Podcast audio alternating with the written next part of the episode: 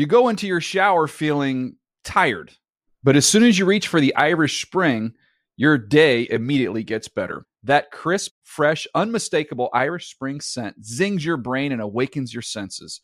So when you finally emerge from the shower, 37 minutes later, because you pay the water bill so you can stay in there as long as you want, you're ready to take on the day and smell great doing it. Irish Spring Body Wash and Bar Soap. Fresh, green, Irish. Shop now at a store near you. This is NFL Game Previews, where we give you a preview of every game on the Week 8 slate, along with a recap of what our 10 person prediction panel says about each game. That's the good part. To be clear, I'm no analyst, I'm just game preview guy. We start in Buffalo, Sunday night football action. Green Bay Packers on the road in Buffalo, trying to stop an offense as good as there is in the game.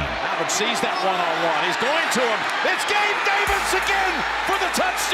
Packers defense this week up against an O, averaging close to 30 points a game, best at moving the sticks. Allen, open. Diggs gets out of bounds. How can they stop Josh Allen and his pass catchers? Allen at the Bills by 17 touchdowns against just four picks, over eight yards per attempt, rating close to 110, yards per completion over 12. His game smelling a little MVP ish. Long goes to the end zone, Dawson Knox. Packers pass coverage skills. They played Taylor Heinicke well enough in week 7, under a 90 rating, 6.1 yards per attempt. Picked him off and took it to the house. Heinicke hit as he throws. It is ripped away by On the year, though, Green Bay's numbers against quarterbacks not great. Completion percentage allowed of 69, rating against 95. Cornerbacks Eric Stokes and Rasul Douglas, both with 95 plus ratings allowed. Heinicke to the end zone. He's got a man in Gibson. He's in for the touchdown. Cornerback Jaire Alexander, though, has been his usual self. He did give up his first TD last week with Terry McLaurin, still holding QBs to an 80.1 rating. That's really well done. Now you just got to wrap him up, Jaire. Don't take him down by yourself. Get that tackle. So, how about Alexander versus Stefon Diggs? Buffalo's pass catching core is deep, but it's still Diggs that it all flows through. 37 more targets than anyone else on the team, over 13 yards per catch, averaging over 8 receptions a game, close to 110 yards per game. Looking for Diggs in the end zone. That's a touchdown for Buffalo. If Alexander can disrupt Allen to Diggs, then Green Bay's other DBs have to keep up with the speedsters, Isaiah McKenzie and Gabe Davis. That duo has averaged over 100 yards per game combined. Goes right. There's McKenzie.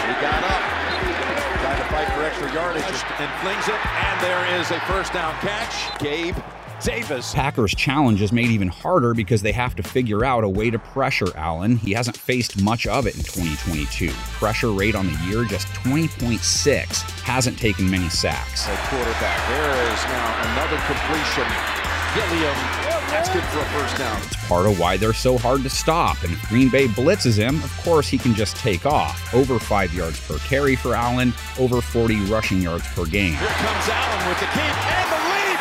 Oh, what a run by Josh Allen. So, can Green Bay's offense keep up? They come in out of sorts, 0 for 6 on third down in their loss to Washington, under 40 yards rushing, under 200 yards passing for Aaron Rodgers. Rogers throws. So it is an incompletion, and it brings up fourth down. Rodgers didn't even get sacked once, and he only got hit once on 35 pass attempts. He threw two touchdowns, wasn't picked off, rating of 99. Nothing open for Rodgers. Rolling, throwing, end zone. What a catch! However, 5.5 yards per attempt. That's three straight games. He's been six yards per attempt or less, aka very little explosiveness to their passing game. And you can see the guy's pass right there. You're hoping that you rub somebody off. The frustrations on the face of Rodgers has been visible multiple times today. Now Rodgers is facing one of the best defenses in the game 13 turnovers, holding teams to 13.5 points per game, holding QBs to a 71.2 rating, five touchdowns through the air allowed, 10 INTs. Buying time, buying time. And It's intercepted in the end zone. Wow. Bills pass rush. They've pressured QBs 29.8% of dropbacks. That's impressive. They don't have to blitz much. Still over three sacks per game. Von Miller with six, Greg Rousseau with four. Mahomes got time. Now at the 21 yard line. And should the pack try and run it, they'll be doing it against a defense that's holding runners to a 3.5 yard per carry figure. On second and goal, and hand it off for no gain. You don't see this very often. No one took the pack in our 10 person picks panel, all Bills, all the time. The Minnesota Vikings, nice and rested after a week off, take on the Arizona Cardinals this week, coming in with a few days extra rest after getting into the win column last Thursday. Picked off at the 40 yard line. Isaiah Simmons. Simmons inbounds. Simmons all the way. Standing ovation to the Cardinals and Saints, by the way. Over 70 points on a Thursday? Is this a. What day is this? Over 70 points. Anyway, Arizona looking to go 2 0 on the year with D Hop on the field. DeAndre Hopkins will draw plenty of attention from Minnesota's DBs, especially based on what we saw from his 2022 debut. Deep drop, second and seven to the outside. Open, making the grab there is Hopkins. Hopkins caught 10 passes, 103 yards. Does it matter that Kyler Murray treated the rest of his pass catching core like Woodies after getting a Buzz Lightyear? Threw at Hopkins 14 times. Rest of the team saw 15 combined targets. As the open man, there he goes to the 40. Hopkins holding on and a first down. Variety may be necessary this week. It will not be as easy for Murray to get D Hop the ball. Not if Patrick Peterson keeps playing as well as he has.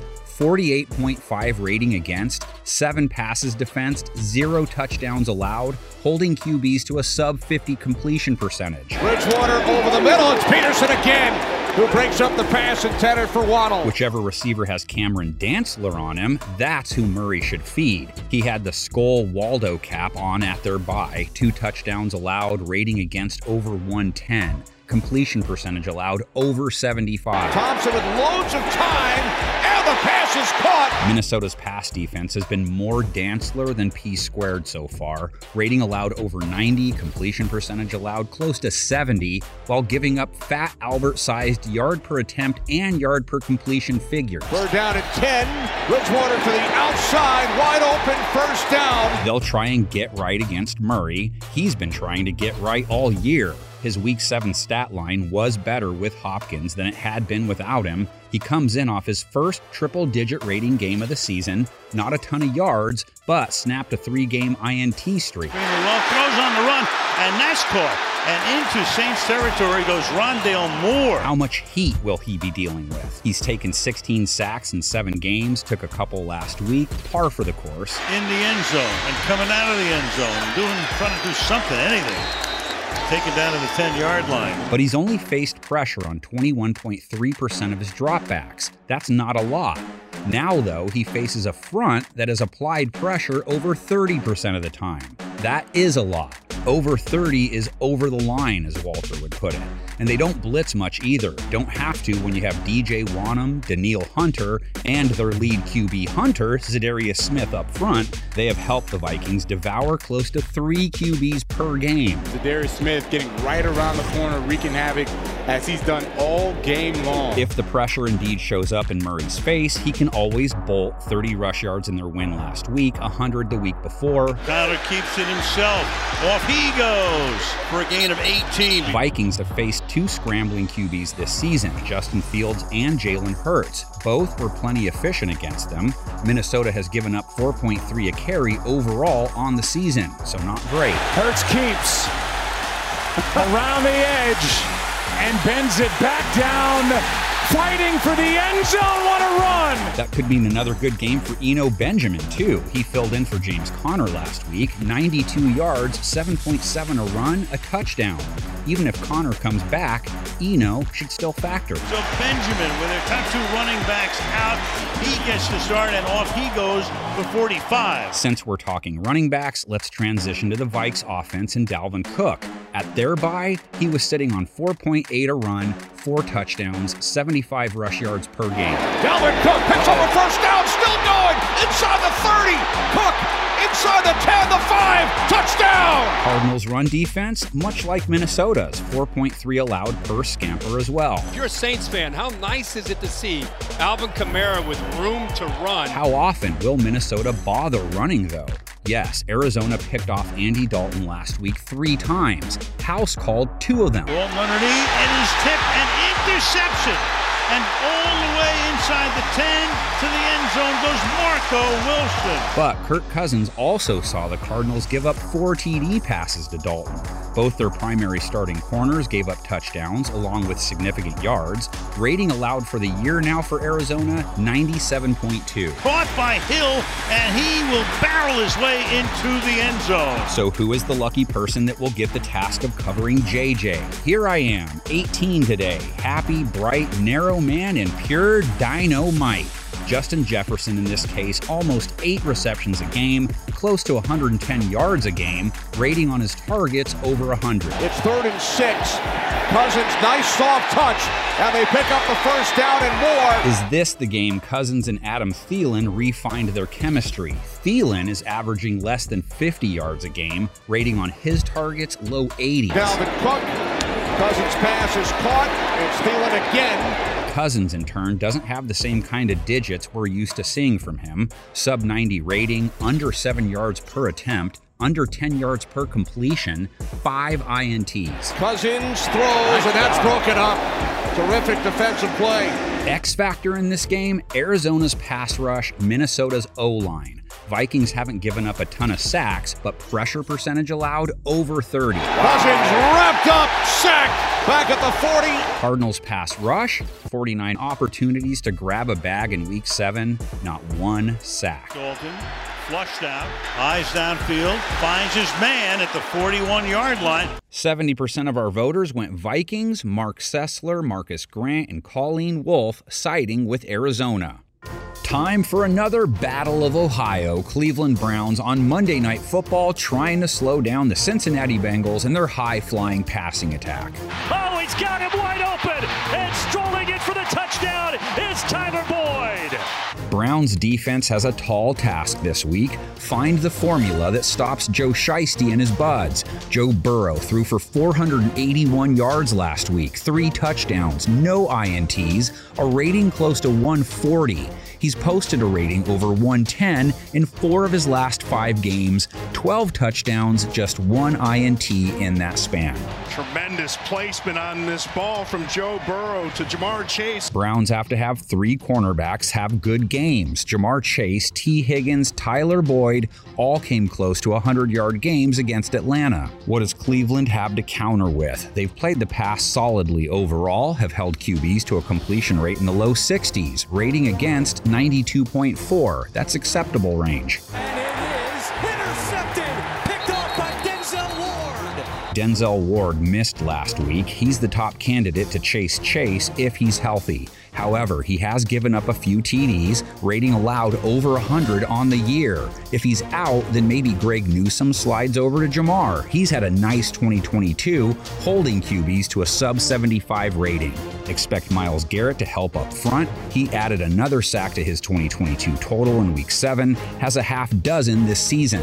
For Garrett, he's got him, and Tony goes. Burrow, of course, is a grass expert, if you will. Three more sacks taken in week 7. Burrow is sacked for the third time today. Most understand the deal on this front, though, unless the Browns get him for major yards or on an important third down or cause a fumble, they're just another play to him. He sees it as taking a strikeout, an out's an out, so he gets up for another swing without much thought being put into it. Burrow's hit on 12 straight passes, but here he's going down, courtesy of Lorenzo Carter. Bengals run game. Joe Mixon is still trying to keep defenses honest. He scored last week. Mixon gets another opportunity, stumbles, but enough momentum to fall forward and score the touchdown. He's averaging just 3.4 a carry, though, so he's still along for the ride in most of their games. The Browns could allow him to move up front if they aren't careful.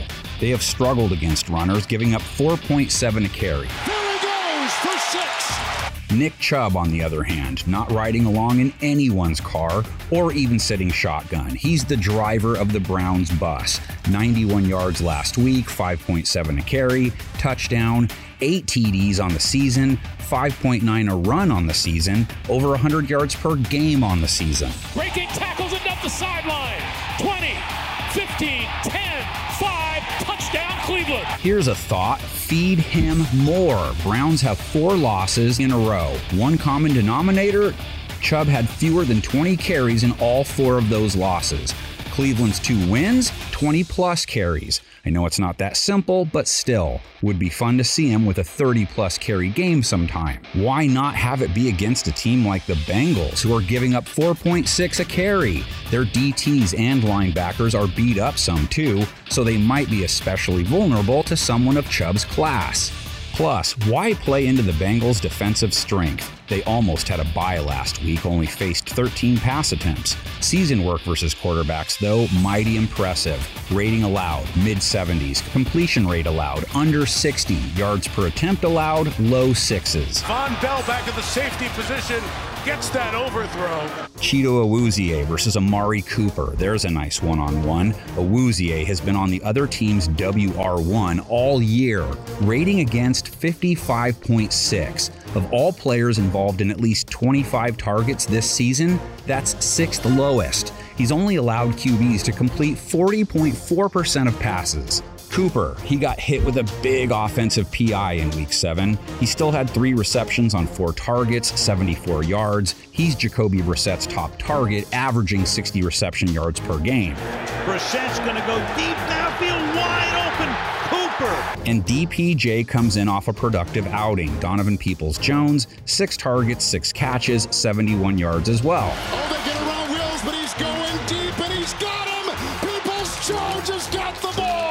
So Brissett is equipped with some good pass catchers. He used them well in his last outing, close to 260 yards, over nine and a half yards per attempt a rating over 105. He just hasn't played like that in most games. Low 60s completion rate, low 80s rating, under 7 yards per throw. It's intercepted by Mills. Brissett does face a better than average pass rush. Trey Hendrickson and Sam Hubbard have helped the Bengals generate a 29.1 pressure rate. That's pretty good.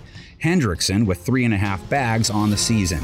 He did leave last week with a stinger, so have to see how bad it was. All 10 of our voters went orange chalk. In this case, all 10 taking the Bengals. New Orleans Saints are at home following a little very much needed extra rest. They welcome a team from another party town, the Las Vegas Raiders, who rumble into town with one of the hottest backs going. Delayed hand up to Jacob. Huge hole up the middle, 10. Cuts on 5. Touchdown Jacobs. Raiders brass is like, hey, Josh Jacobs, remember how we didn't pick up your fifth year option? We were just kidding. You could take a good burn, right? Jacobs last week, three touchdowns, 143 yards, 7.2 per run. He's averaging 147 yards in his last three games. And the swerving Jacobs gets away. They can't bring him down, even by holding on to his jersey. Saints run defense. They gave up 7.7 a carry to Eno Benjamin last week. 4.7 a carry allowed for the year. Hear that knock at the door, Jacobs? Benjamin straight ahead. Big hole 40, 45, 50. Far side of the 40, 35, 30. Finally knocked out of bounds. The longest play from scrimmage for the Cardinals this season. It was opportunity if you didn't get it. If Jacobs can lead the way again, it makes Derek Carr and Davante Adams harder to deal with. Carr had his best game of the year versus a tough Texans defense. 116 two point rating, 8.9 yards per attempt, no interceptions. His second best game was also a big Jacobs game. You get the connection, right? Three step drop, pressure up the middle. Elude steps up the middle, fires more at the 10, and he's tackled at the. If Derek Carr does this for the rest of his career, he will be a future Hall of Famer. Adams, he's averaged close to 85 receiving yards per game this year, had 95 in week seven. Maybe more important, nine targets, caught eight of them. Why does Adams get so open on Because he's one of the best in the league, if not the best receiver in all of football. Tight end Darren Waller missed their win hurt, have to track that. Mack Hollins and Hunter Renfrow have been picking up the scraps. Renfrow, three targets, three receptions, 55 yards versus Houston. Carr, play action in the pocket, lobs downfield. Renfrow has it at the 45. Derek Carr off his back foot, lobbed it down the field. Renfrow caught it reaching out over his right shoulder. Saints are one of several teams to get crushed by injuries. Cornerback Marshon Lattimore didn't play last week. He'd be the obvious choice to stick Adams. How about Bradley Roby? He's playing good. Oh, look at that. He got carted off last week, too. The Saints really could ask for a mulligan for all this. It's not that Carr faces a bad pass defense, but still, only one INT, 10 TDs allowed, 98.4 rating given up, 11.7 yards per catch allowed. Burrow throwing this side of the field. Ja'Marr Chase with the catch and up the sideline, and there he goes. Ja'Marr Chase to the end zone for the touchdown. Saints offense hurting just as bad. Every week they play the wait and see who's going to play game. Jameis Winston, Michael Thomas both missed week seven. Andy Dalton filled in again, threw six TD passes, four of them to his own team, too. Play action for Dalton, looking to throw, does throw deep. He's looking for Shaheed. Shaheed will make the catch, and he will score the touchdown. What a pass! If Dalton's game last week was a wine, you might smell it and think, ah, yes, vintage Jameis, 2019, I believe. Dalton on first down. Fires over the middle. The ball is tipped into the air and picked off at the 30 yard line. He high steps and then he does a flip into the end zone for the touchdown. Marco Wilson with a pick six, and the Cardinals take the lead. If Thomas is out again, check that. Even if he's in, give us Chris Olave versus Rock Ya-Sin. Olave is the man in the Saints receiving room already, averages 82 yards a game, had 106 last week. Snap to Hill, who throws downfield over the middle. It's caught at the 30 yard line by Olave. Another big play through the air, a gain of 41 yards. There is a bud about that game last week 14 targets, 7 receptions, and one of Dalton's picks was on a throw to Olave, so all joking aside, Thomas is needed. Dalton straight drop back, throws over the middle, and a one handed interception by Isaiah Simmons in midfield. Runs it back to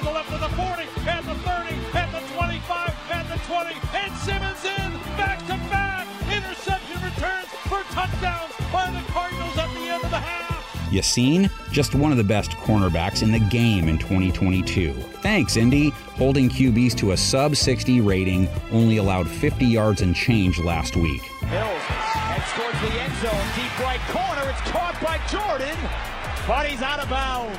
Could not get the feet down with Rock Ya-Sin right there. Need to throw a red flag. You should know the rest of Vegas's pass defense hasn't fared as well as Silver and Black Adam. Raiders haven't just allowed a high rating, they've given up the highest. They're the reverse of that tattoo artist in the commercial. Vegas would like out of this lane, bro. It's the same play they scored early on. It's a crossing route where the Raider defenders get mixed up in one another. There's no reason why the tight end Aiken should be that wide open in the flat. Holy cow. Raiders also have to have a plan for Alvin Kamara. He's been playing his dual threat role to a T lately. Six plus receptions in three straight games. Kamara's back in there. They set up the screen for him. He's got a convoy, On the ground, has hit at 4.4 a run or better in his last three. It's a stretch run to the left. Alvin Kamara turns the corner. 35, 40, 45. Shoved out of bounds as he approaches the 50. Grant Gordon and Marcas Grant, the only two Saints believers on our picks panel. Other eight went Vegas. You go into your shower feeling tired, but as soon as you reach for the Irish Spring, your day immediately gets better. That crisp, fresh, unmistakable Irish Spring scent zings your brain and awakens your senses. So when you finally emerge from the shower, 37 minutes later, because you pay the water bill so you can stay in there as long as you want, you're ready to take on the day and smell great doing it. Irish Spring Body Wash and Bar Soap. Fresh, green, Irish. Shop now at a store near you. It's a divisional matchup this Sunday when the one win Houston Texans take on the first place Titans, riding in on a four game win streak. Stiff arming his way all the way inside the 25 yard line. And that should do it. Tennessee head coach Mike Vrabel called the way the Titans just won their most recent game the formula. Okay, sort of like that. He said something like that. But the formula starts with Derrick Henry, three straight 100 yard rushing games, including last week against the Colts, when he averaged more than four yards a pop during his 128 yard performance. Back to Derrick Henry. He's got some room this time. Henry into Colts territory. territory. The Texans will have their hands full containing King Henry. They're in the bottom five of the league against the run, allowing opposing backs to tote the rock to the tune of five plus yards per pop. Last week, Josh Jacobs averaged more than seven a carry to go with his three touchdowns. Do whatever he wants to this Houston Texans back seven. Who will be handing the rock off to Henry? Quarterback Ryan Tannehill was seen in a walking boot after the Colts game. Tannehill hasn't been ruled out though, and regardless of who it is, their passing game isn't expected to lead the way.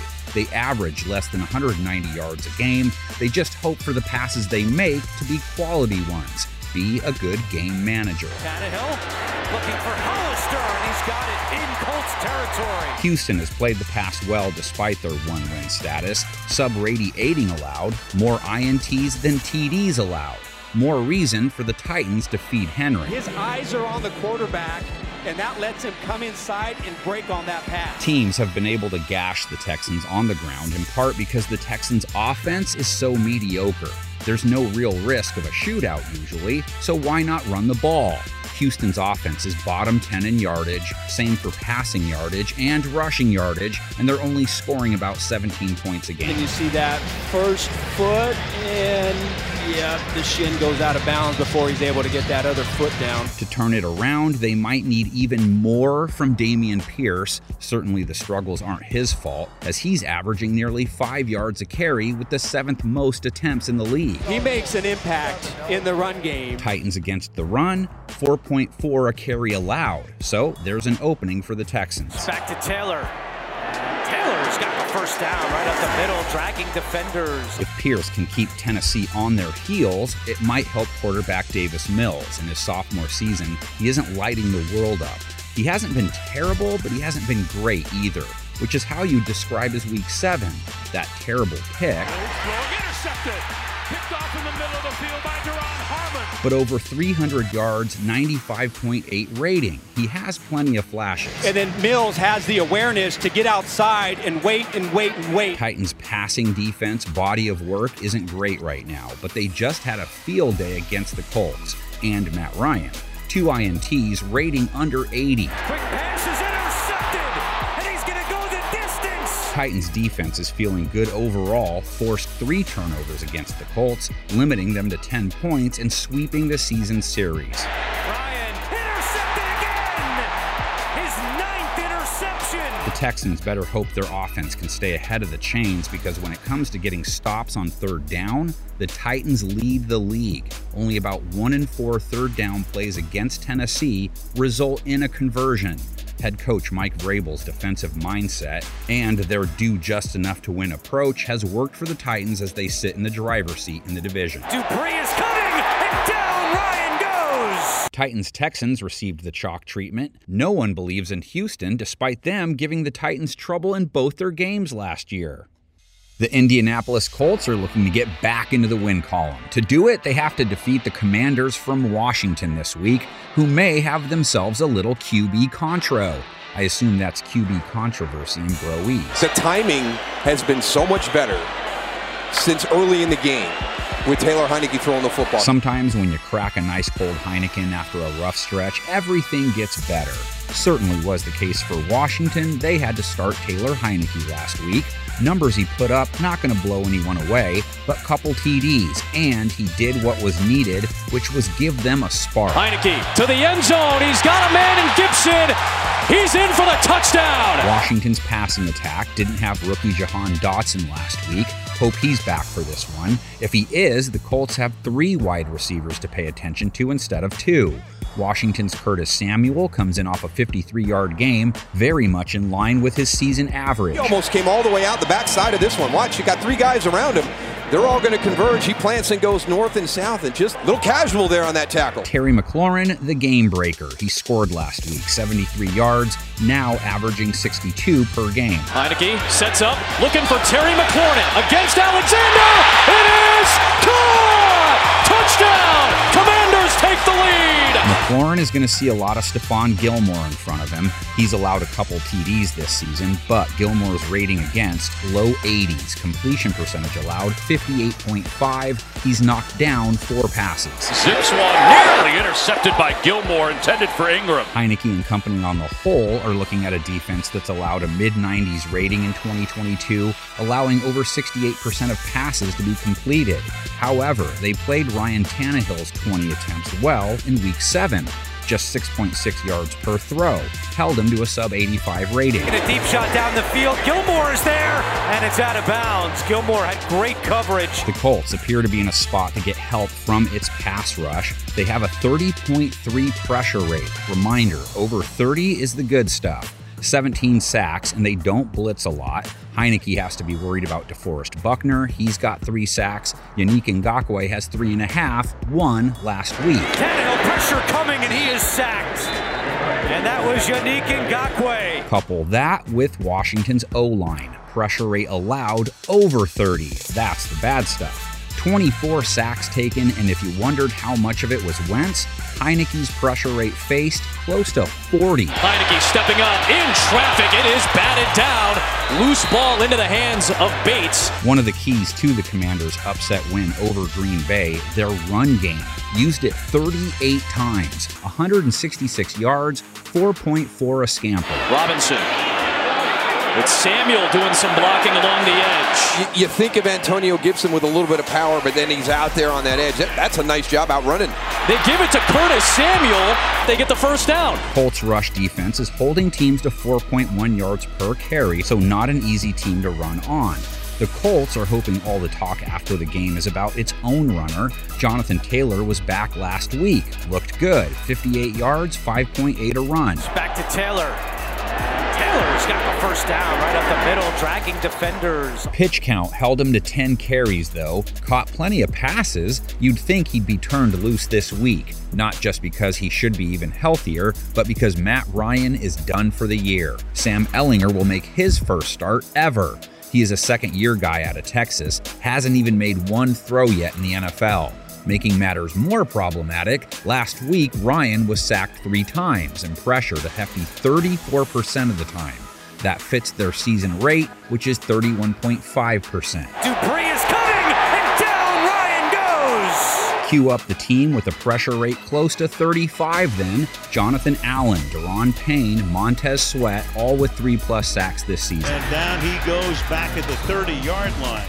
That group was very quiet against Aaron Rodgers, though. No sacks, only one QB hit. If that happens again, it increases the chances Ehlinger can take advantage of Washington's secondary. Rating allowed near 100, 14 TDs given up, two INTs, gave up two TDs to Rodgers, no picks, rating against just a hair under 100. Rodgers, inside throw to Aaron Jones, spins his way in for the touchdown. Colts passing attack isn't just the Michael Pittman show anymore. Parris Campbell has become a much bigger part of their offense. Back to back games with double digit targets. Week 7, 12 targets, 10 catches, 70 yards, and a score. Three step drop, looks left, throws left. Campbell, touchdown! Parris Campbell! Pittman averaging close to 80 yards per game, his latest outing a little under what he's used to. Six catches, 58 yards versus the Titans. Ryan has time. Now looking, Pittman. Oh, he's got it! What a catch by Michael Pittman! Here's a good one five Washington picks, five Indy picks. Flip that coin. The NFC South is wide open after seven weeks. The Atlanta Falcons heading into week eight, coming off a loss. They take on the Carolina Panthers, coming in off one of the most shocking wins of the year. Walker the snap, fires downfield. Tommy Tremble's open, makes the catch, touchdown! Probably the best game we've had all year. Who said anyone in Carolina was tanking? No CMC, no problem. Panthers rush attack in week seven looked as good as it has all year. 24 carries between Chuba Hubbard and D'Onta Foreman, seven plus yards per tote. Hands off D'Onta Foreman, right side, big hole. He's got the 30, rumbling across the 40. Big fella's chugging, 25 20. The biggest run of the season for D'Onta Foreman. Each team's run game is going to be front and center in this game, which means their ability to stop the run will be too. Falcons have allowed 4.3 a run in 2022. That's kind of average. They'd like another showing like last week when they held Cincinnati to 3.7 a carry. Guys, here's what we're doing. We're going to run the this how it's football. Even in Atlanta's loss, they still relied on their run game, which has been the case in most of their games. 29 runs last week, just 13 pass attempts. They weren't especially efficient either. They need to get Cordarrelle Patterson back from his injury. He's averaging 5.9 a run this season. He was close to a return last week, too. Cordarrelle banging to the goal line. Touchdown, Atlanta. Panthers' run defense is holding runners to 4.1 a carry in 2022. That's pretty good. Didn't get tested much versus Tampa Bay, but they didn't have any issues with the few runs they faced. Held the Bucks to 2.9 per. The snap, the toss right to Fournette. They stop Leonard Fournette. The Panthers defense rises to the occasion. If the Falcons get behind again, they may not have a choice but to throw more. Marcus Mariota only threw 13 passes last week, 14 the week before tight end Kyle Pitts and rookie wide receiver Drake London, 18 combined yards in week seven. Quick throw right side, catch made, first of the day for London. The Atlanta Falcons offense is not constructed to come from behind like this. So you have a rarely used passing attack going up against a Panthers defense that just shut down Tom Brady and company. Doesn't mean what it used to, but held them to a low 80s rating, have held QBs to a sub 90 rating for the season, held Brady to 5.9 a throw, have held QBs to under 7 yards per attempt for 2022. They're more than holding their own against quarterbacks so far. Winston back in the pocket, but he's got trouble, and he goes down. The safety blitz from the left side, and Jameis had no chance. Falcons defense can't say the same, so maybe some more PJ magic for the Panthers. Carolina got its best 2022 QB showing from Walker 16 of 22, 8 yards per attempt, 2 TDs, rating over 125. Walker rolling to his right, throws on the run, and fires a strike to DJ for a first down. Atlanta secondary gave up 481 yards passing to Joe Burrow last week, gave up 11.5 an attempt, 138.2 rating allowed. Their DB room has been decimated by injuries, so opportunity may be knocking for Walker. Now Burrow throws toward the left side. Boom. Back shoulder throw. Chase makes the catch. Oh, Cuts it see the ya. middle of the field. Bye-bye. And the chase out chase is unsuccessful. Whoever they trot out, they should pay special attention to DJ Moore. He's been playing Casper the Ghost most weeks. Walker made him materialize on 10 targets. He caught seven of them, just under 70 yards, and a score. Moore is there. He makes the catch. Touchdown, Carolina. Just two votes for PJ Walker taking this one Colleen Wolfe and Nick Shook. The other eight went Falcons. Heading into Halloween weekend for week eight of the NFL season, and you can forgive Cowboys and Bears fans for trying to decide if their team is the trick or the treat. Here's one floated for Smith, and it's picked. Brisker, the rookie. The Bears last week looking like they could beat anyone in the league after looking like they were done for a week earlier. For Dallas, look no further than their game against the Lions. In the first half, nothing but trick. Their offense scoring only three points in the return of the Dak. Here's Dak in the pocket. He's slammed down Hutchinson. In the second half, all tree, 21 unanswered points and five turnovers en route to a 24 6 victory. Another open receiver. It's Brown. Keeping his balance to the 11. Grab your goodie bags. We're breaking down the matchup. Dak Prescott's return to the starting lineup was much hyped for Dallas, though it took a while for him to get going. But by the time things were over, rating over 110, 19 for 25, 8.3 per throw. No INTs, one TD, and he had success connecting with his key pass catchers. Throw down the field, and it is a reception by CeeDee near side. And that's Noah Brown. First down, he's looking the other way. He Drops it right in there to Dalton Schultz. The game's final score doesn't indicate how close things were, especially in the first half, though. But his return is supposed to ultimately correct a bottom five offense that struggled to find rhythm. That may not be as easy as it seems versus Chicago. They have made things tough on QBs, and not just ones named Bailey and Mack. though they took care of Jones and Zappe, picking them off three times. Zappe passes in the air and intercepted by Smith. Cornerbacks Kindall Vildor, Kyle Gordon, and safeties Jaquan Brisker and Eddie Jackson, ratings against all under 90.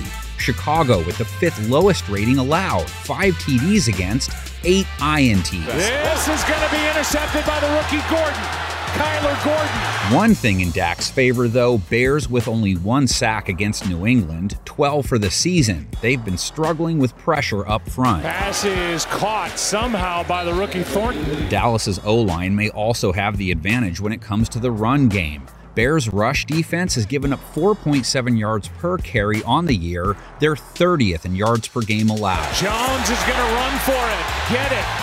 First down. Tony Pollard, he did Tony Pollard things against Detroit, 83 yards on only 12 carries, almost 7 yards per.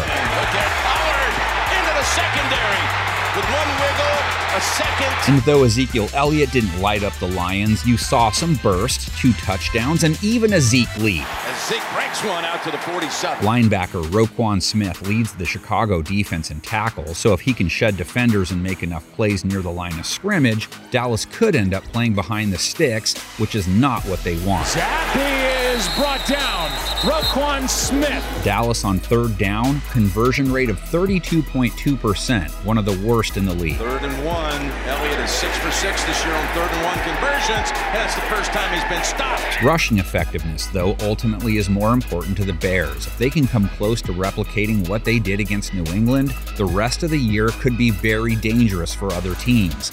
Three different guys going for 60 plus, toting the rock. It was an avalanche of rush yards. Able to pick his way through. Takes off. First down. Uh, Herbert gives them a little something, and, and I like him. He's a solid player. They're down and one. Montgomery picks it up, still rumbling. Dallas is not as generous to runners as Chicago, but 4.4 yards per carry allowed isn't great. It's Williams. He's going to get one. He's got a whole lot more. Motivation for Chicago to keep things on the ground as much as possible, Dallas's pass rush, and Fields' propensity to smell the grass. No team has given up as many sacks as the Bears. And down he goes. Ball comes out, but out of bounds. Couple that with number 11 on the Cowboys. Micah Parsons is having an all world season, averaging a sack a game, and tied for second in the league with seven. And it feels like he should have almost double that number. He's just always around. It feels like he's 10. Oh, this guy is just different. It's not just Parsons Fields has to worry about either. The Cowboys lead the league in sacks by a wide margin. They've got 29, the next closest team has 24. And with seven interceptions by the defense, Trevon Diggs and company are making life hard on the back end. He knew it was his ball.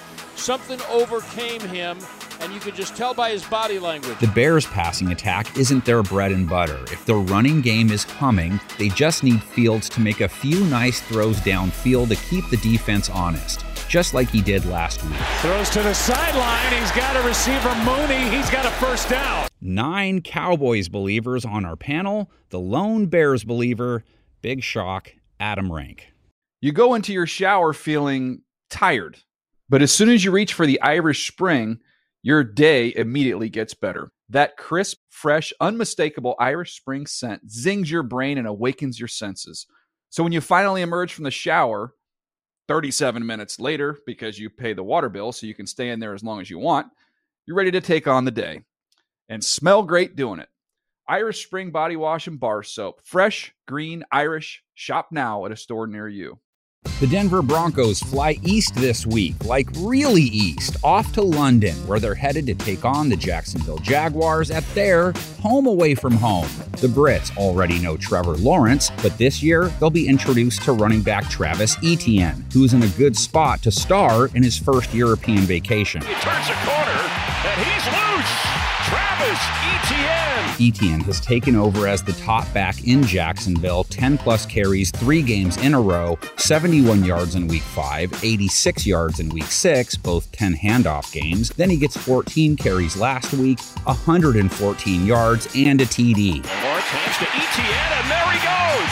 Backs a Jags touchdown. His first touchdown of this season and of his career. Now, check out the defense he faces. The Broncos against the run in 2022, 4.7 yards per carry allowed. Jets ran on them 24 times last week. Denver gave up 6.5 a pop. 62 yards for the touchdown. Broncos defense is under a lot of pressure to keep Jacksonville off the scoreboard. Orange Crush faithful have to hope they haven't been watching Deuce Bigalow Male Gigolo and are now about to have to watch Deuce Bigalow European Gigolo. Sorry to say, it could happen based on recent trends. Jacksonville's secondary has been locking things up. Denver's passing attack, pretty anemic. The good news is Russell Wilson looks like he's ready to return from his injury. The bad news, he's still in the middle of his worst season ever. His rating in the low 80s, over 10 points lower than his career low. The secondary he faces this week, cornerbacks Darious Williams and Tyson Campbell, both have sub 80 ratings against. Team as a whole has played the pass well. Under 7 yards per attempt allowed, 7 INTs, sub 85 rating against. Dangerous pass is batted down. Tyson Campbell got a hand on it. Denver's secondary is even harder to pass on. Spicoli better have his shirt and shoes handy or no dice. Broncos are holding QBs to a sub 75 rating, a measly 5.5 yards per attempt, only three TDs allowed through the air, four INTs. Cornerback Patrick Surtain, already established as one of the elite in the game. That was intended for Adams. There's Surtain again. My goodness. And he's been perfect. Lawrence, he's coming off a subpar outing. Wouldn't have been if they would have gained one more yard on that last pass play. The throw at the goal line, caught by Christian Kirk. But there's no more time. Lawrence did throw for 310 yards, just took 43 passes to get there. On the plus side, 43 throws, no INTs. He's sitting on a 9 to 4 TD to INT ratio, rating a little under 90. He's not there yet, but he's not where he was either. Lawrence to throw and open across midfield inside the 40 is Evan Engram. Making it even harder this week, Denver's pass rush, a 30.9 pressure rate. Over 30 is great. 22 sacks. Dre'Mont Jones has four and a half. Bradley Chubb, five and a half. Here they come. They got him. DJ Jones. Three believers in Danger Us DJ, Colleen Wolfe, Grant Gordon. The other seven pickers went Jags. The Detroit Lions are at home for week 8, taking on the Miami Dolphins. Very happy and fortunate to be over 500 again. Firing stand to the sideline. Nick Monogany. And Mike McDaniel and the Dolphins are going to get a fourth win here on the season. A win is a win no matter how you get it. Dolphins flexed some secondary muscles to get their most recent W and could do so again this week based on how Jared Goff has been looking. Goff didn't throw any touchdowns versus Dallas, two INTs. The bye didn't help, I guess. He was zero TDs and one INT going into their break, too. It is intercepted. Picked off inside the five yard line by the Patriots. Now he faces a Dolphins defense that's not only coming off a game sealing pick, but a three INT outing, holding Kenny Pickett to a 66.2 rating. Pickett the middle, he's intercepted. And the safety, Jevon Holland, took it away. If you go bigger picture, the matchup looks different. Then it's a QB with 11 touchdowns, a 90.6 rating. Let's go. Let's go. Against a pass defense that's given up a rating near 100, allowing QBs to complete close to 70% of their passes. And caught! Touchdown! Lions secondary is like, hey, they live in the same neighborhood as us. Rating allowed over 100, high 60s completion percentage allowed, along with 8 yards per attempt given up. God, we fight though, man. Faced Dak Prescott last week, rating allowed 113.2, 8.3 per throw. And throws on the run for Lamb and a perfect throw. And caught it at the 23. Tua wants to know if Detroit's DBs have good hands. Tagovailoa got away with a few in his return from his concussion. They were fortunate to prevail. Tua throwing towards Tyreek Hill, and it's nearly intercepted. Maybe it was like golf. He missed some games, wasn't his fault, so that tree will kick your ball into the fairway this time to even it up. In the end, Tua threw for over 260 yards, no INTs, one TD, rating over 90. Head didn't get bounced, so not bad, all things considered. So down the middle to a wide open Waddle. He's in Steeler territory at the 35 yard line. The Tua to Jalen Waddle line seemed fine. Waddle targeted five times, caught four of them for 88 yards. But he still needs to get back on the same page with Tyreek Hill 72 yards and seven receptions, 13 targets, only 10.3 yards per catch. Aidan Hutchinson might be able to make an impact. He had that three sack game in week two and then went silent until last week when he picked up a sack and a half. Aidan Hutchinson got him. Miami running back Raheem Mostert seems well positioned to have a big game. Detroit is an equal opportunity defense. They are just as generous to runners as receivers. 5.3 a carry allowed for 2022. Touchdown Seahawks, Rashad Penny. Mostert has a nice 4.5 yard per carry average for the year, hit at 4.9 last week, 79 yards. Last week it was us. Last week it was us. You'd think this would be an all favorites game, but Colleen Wolfe goes Detroit again. She was the only Lions lover last week, too. Other nine on our picks panel sided with Miami. The New England Patriots are on the road, not a long trek. They take on the New York Jets, the 5 and 2 JETS. Ripping downfield, knocked away, and that will do it. The Jets strut into this matchup with a defense that can win a game on its own. Could say they just did that last week. Offense doesn't have to do much when you hold a team to nine points. The Jets holding teams to 19.6 points per game in 2022, 11 turnovers, 7 games. Fumble the football. I think the Jets got it. Pats passing attack, matched against passing defensive elite. Won't even go through how they handled Brett Rypien. Season numbers, rating under 80, 6.4 yards per attempt allowed, 8 INTs. DJ Reed, Sauce Gardner in the argument for best cornerback duo. Deep down the sideline, intercepted. Great catch by DJ Reed. Jets secondary and Jets front have been working in harmony. Jets pass rush has been cooking too. 32% pressure rate, only blitzing 17% of dropbacks. Quinnen Williams, the lead man, with five bags. Rodgers in trouble again, and he's sacked again by Quinnen Who will all those cats be facing this week? Mac Jones started last week, gets benched after a pick. Here's one floated for Smith, and uh-huh. it's picked. Brisker, the rookie. Bill claimed it was the plan all along to start both he and Bailey Zappe. Zappe came on and gave them a huge spark. Thrown it and wide open. Spinning grab by Myers. Touchdown. It was just a spark, though. Offense didn't catch fire, neither did he. Threw two INTs before the game was over. Zappe passes in the air and intercepted by Smith. We all know Belichick. He probably won't name a starter this week until the second quarter of this game. New England's offense always uses its backs. They had a quiet game in their loss to the Bears. Things won't be easier this week either. New York's defense as complete as there is, allowing just 3.9 a run. Another give. This time the Jets were ready. Boone gets wrapped up quickly. So that brings us to New York's backfield, which has been central to their success, facing a New England defense that has not handled run games well.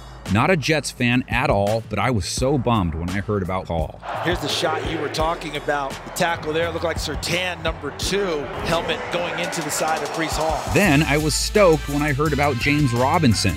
Averaging 4.2 this year, Jags really like Travis Etienne. Robinson is good though. 4.5 a carry as a rookie, 4.7 as a sophomore. For Jacksonville, the pitch, James Robinson. Robinson, a Jacksonville touchdown. New England is coming in off a game that saw them get trucked along the ground. They were obliterated by Chicago's rushing attack. And while theirs might not be traditional, you don't want to give up 60 plus rush yards to three different players. New England's play against the run has been less than stellar all year. Able to pick his way through. Takes off. First down. If there is a drop off in the Green's ability to pound the ground, pressure on the passing game to step up goes up. Zach Wilson and company have been tagging along, relatively speaking. Wilson averaging just 173 yards per game, rating low 70s, under 7 yards per attempt, completion rate under 60. Third down. First series of the day. Wilson again. Very high on that pass. Jets have allowed 17 sacks this season, pressure rate allowed close to 30, not good. Fake it. Wilson gets out of trouble. buys time. Another spin against the grain, and he's trying to do too much. Gives it up at the end of the play. So cue the NFL sack leader, Matthew Judon, with two and a half sacks last week, bringing his total for the year to eight and a half. And down he goes. Ball comes out, but out of bounds. The Patriots appear to have the advantage if they can force Wilson to throw a lot. Their secondary has also posted strong digits against quarterbacks in pretty much every metric. That pass was tipped and picked intercepted by Myles Bryant. Seems like a tricky game to predict. You're right. Our 10 predictors split evenly 5 to 5 on this one. Nothing to see here, people. Just the 6 and 1 New York Giants flying to the northwest after pulling the tackle 2.0. Fires it to the end zone. It's caught at the 1-yard line. Giants stand him up. He's not in. and the play's going to run out. Holy cow! And the ball game is over. They take on the NFC West first place Geno Smith Seattle Seahawks. Smith looking for Goodwin and a jump ball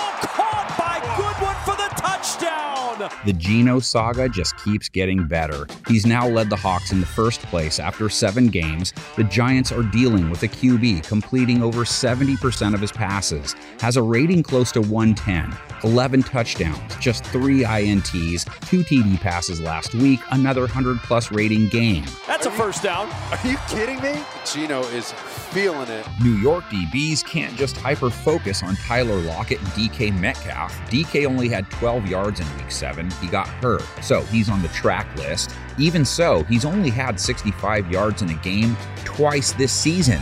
And despite Lockett catching seven of his eight targets versus the Chargers, he only managed 45 yards. No matter, Geno turned to Marquise Goodwin for two TDs. That's a sign when the QB doesn't need star receivers to be a star himself. Smith looking for Goodwin oh, in the end zone. A little toe tap in the corner for the touchdown. So, what's Smith looking at with the Giants? Their rating allowed on the year under 90, under 7 yards per attempt allowed, completion percentage allowed under 60. Gave up a lot of yards to Trevor Lawrence in their win last week, but no TDs allowed, held Lawrence to a mid 70s rating. Good job putting your body on him. I mean, both guys doing some hand fighting right there. That is just, I mean, that's that, that's just great football. Their run defense will matter as much or more in this game. Kenneth Walker just keeps getting better 88 yards when he came in for Rashad Penny followed it with 97. Then 168 versus the Chargers, two TDs, 7.3 a run, hit another moonshot. Walker down the sideline. He's got the speed. Walker chugging down the sideline, 74 yards. Well, no way he can keep that game by game trend up, right? Check that. New York giving up the highest yard per carry figure in the NFL at 5.7 per, allowed Travis Etienne to hit at 8.1 a pop in their win. The pitch to Etienne, he turns a corner, and he's loose. Someone's run defense better step up, or this could become the running of the Bulls. Giants' offense is built to tote. Seahawks have to try and stop Saquon. Barkley, another 100 plus yard game last week, averages over 100 per game on the year, over five yards a run. dancing around. He. We're not worthy. I'm telling you what, he's putting people in the spin cycle right now. Barkley sets up play action and DJ ground action. Daniel Jones also comes in off a 100 plus rush game, 107 yards for him last week, 9.7 per. The two of them, the reason the Giants have been so difficult to topple. They wear you down run by run. Jones just keeps on running. And Jones does. And I tell you what, so tough. Giants run defense is porous? Well, check this out. Seattle is giving up a hair under five a carry. This could be some serious 1920s ground and pound action we get treated to. Ekeler lunging over for the touchdown. Jones, the passer, is always New York's X factor. He's only had one really ugly game with his arm this season. What they hope to get from him this week, much like last week, a 94 rating because no INTs. He's only thrown two this season isn't fumbling like he used to. He keeps them in it. Going deep, Daniel Jones. Did he catch it? Darius Slayton has a giant touchdown. Seahawks defense is one that Jones could find some success against. Mid 90s rating allowed in seven games, close to eight yards per attempt allowed. But they played Justin Herbert well just 5.7 yards per throw to him, and they faced 51 passes. Picked him off and held him to a sub 90 rating. Over the middle, it's intercepted. Ryan Neal with the pick. The predictions for this game split down the middle as they should be, five for each. The battle for Pennsylvania is upon us. The Pittsburgh Steelers hopping on Lincoln Highway, the unbeaten and rested Philadelphia Eagles waiting to unleash their best in the NFL secondary on Pittsburgh's rookie signal caller. Throws intercepted by Slay. Everything's going Let's look at what Kenny Pickett faces this week, a group that's held QBs to a 66 rating, just 5.5 yards per attempt, completion percentage allowed, under 60, seven touchdowns against nine INTs. Deflected and intercepted. CJ Gardner Johnson. Their three starting corners, Chauncey Gardner Johnson, James Bradberry, and Darius Slay, all holding QBs to sub 90 ratings. Bradberry and Slay playing on another planet, their ratings allowed low 30s. Absurd. These two cornerbacks, James Bradberry, Darius Slay, have dominated play, and they are the difference. So now that group takes on a QB who just threw three INTs last week, has seven in his four games, has the lowest passer rating in the NFL. Pickett in the middle, he's intercepted. Trying to force it in. Still, Pickett has had stretches that show his potential. He was 32 for 44 for 257 yards last week and was making good throws to get them close. Just has to learn to finish. And Pickett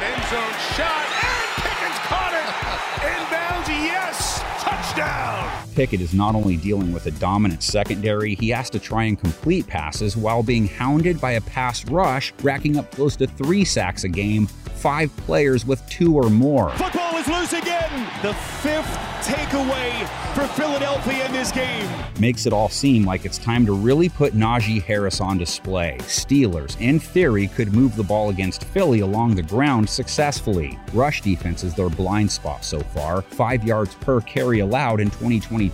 Ezekiel Elliott will score. Five yards per carry allowed is pretty bad, so what's the in theory for? Harris, 65 yards versus Miami, 3.8 per run. His high this season, 4.1 a carry. He's been 3.8 or lower in the rest of his games. Harris versus Philadelphia's run D, major X factor matchup. Harris. Ran quickly. So it seems like the Steelers defense has pressure to keep things close again this week. They did that last week, only one TD allowed. I know, though, all those missed INTs. If they do not win this game, we're going to go back and look at easy interceptions that were dropped. Their pass defense in 2022 is solid. Eight interceptions, should have been more. Sub 90 rating allowed, completion percentage allowed in the low 60s. He's intercepted at the five-yard line. This is Cameron Sutton. And they've been solid against runners, too, just 4.1 a carry given up on the ground. And Mostert on the inside gets stopped. Good penetration. That brings us to the Jalen Hurts Miles Sanders duo. The Eagles' offense still very much run dominant. 10 TDs combined for those gents, close to 130 yards a game from the duo. Sanders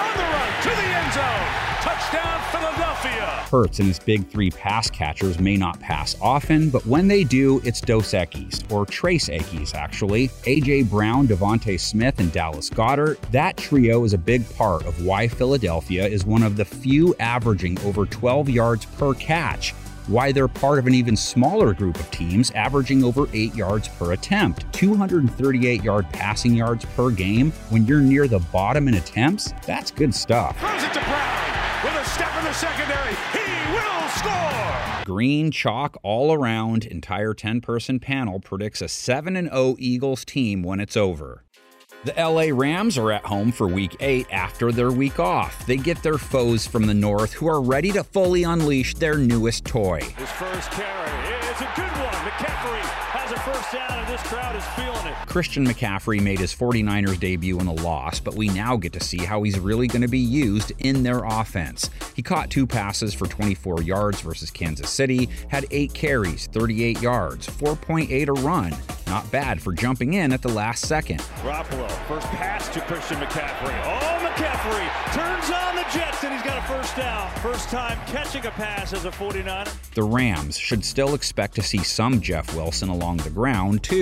Seven runs last week, 7.7 per. Here's a stretch run to Jeff Wilson Jr., a cutback, good run. Breaks a tackle all the way to midfield with another 49er first down. LA and San Francisco faced each other about a month ago, and it was Wilson who was playing a significant role in that win, scored on a long run. Niners won 24 to 9. The biggest factor in that win, though, was their pass rush. They sacked Matthew Stafford seven times. In turn, he didn't throw any TD passes, got picked off once. Intercepted and coming back the other way. Touchdown!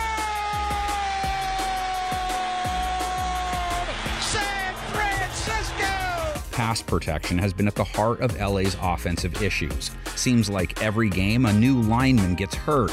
Stafford has been sacked over three times per game, faced pressure on a fat 33.9% of his dropbacks. Stafford, more pressure. Parsons, sack, fumble, it's loose.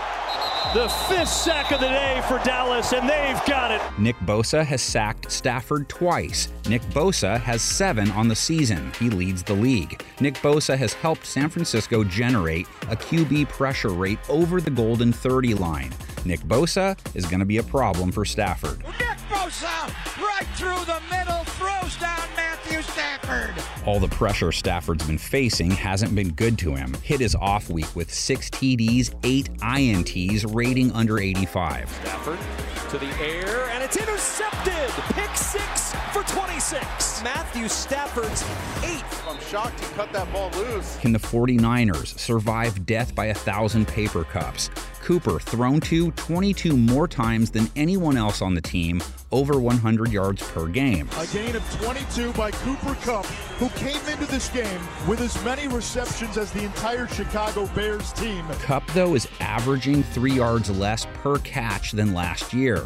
Kupp's outing versus San Francisco was symbolic 122 yards, 14 receptions, but only 8 yards per reception. Cooper Kupp, he's got the first down. The chemistry that Stafford has with him is ridiculous. He's already familiar with San Francisco cornerback Charvarius Ward. He's coming off his worst 2022 outing 122 yards allowed last week, 9 targets, 7 receptions allowed. That was his first real dud, though. His rating allowed after that game, low 60s still. End zone! Broken up. Charvarius Ward holds up once again in coverage. He came to be the cornerback for San Francisco. He's living up to that title. Ward's game and sitch like the team's overall sitch. They've played the pass well in the big picture, but the injuries caught up to them last week against Mahomes. 423 yards allowed, over 12 yards per attempt allowed, rating allowed over 130, three touchdown passes. Mahomes way down the field, though, the Scantling wide open. He beat Charvarius Ward over the top. Charvarius Ward trying to play catch up. That wasn't even close. Niners' ability to cover tight ends will come into play. Tyler Higbee is easily Stafford's number two, close to six receptions per game, close to 50 yards per game. Higbee bounces off a Cowboy. He gets to the outside and he gets the 40 yard line with a new set of downs. That's just a great tough play by Tyler Higbee. 49ers passing attack now. Jimmy Garoppolo didn't beat the Chiefs, didn't have a bad stat line, didn't play great. That all makes sense? He had solid stats in week 7, has them for the year, but it's when and where some of those misses take place that holds them back at times. Pressure, throws high, intercepted on the goal line. That is a bad throw from Garoppolo and a bad decision to throw it over there. There is a hope that CMC is going to open things up for Deebo, too. Samuel has only gone over 80 receiving yards once this year. Last week, 42. He hasn't been as impactful as he was in 2021. Garoppolo with a straight drop, throws behind Deebo Samuel. The quarterback's got to deliver the mail, and he's got to deliver it accurately. His biggest game was versus LA. He had one of his signature plays, a play that Jalen Ramsey didn't travel for. He will stick Deebo plenty this round, I'm sure. Ramsey has held QBs to a 57.6 rating from weeks 2 through 6. Completion percentage allowed in that time, 53.3. Dropped! Rams pass defense as a whole at their break, sub 90 rating allowed, under 200 yards per game allowed, six touchdowns, five INTs. Murray over the middle, and Ramsey breaks it up. Spins one right side, it's broken up. Derion Kendrick was there. He's not afraid of number 19. Garoppolo has Brandon Aiyuk and George Kittle at his disposal as well. Kittle's starting to heat up. Six catches, 98 yards, and a touchdown on a special day. Touchdown! Francisco! National Tight End Day. George Kittle is in the end zone. He's become more prominent in their passing attack with each passing week, and so is Brandon Aiyuk. 11 targets last week, over 80 yards. Garoppolo, Aiyuk in stride, first down. Good throw, Garoppolo. And Aiyuk did the rest to pick up 21. Always harder to find receivers if you got heat in your face. Aaron Donald, he's come home from his shopping trips with four bags so far in 2022. Third down, pressure. Donald got a ball is loose. Pressure.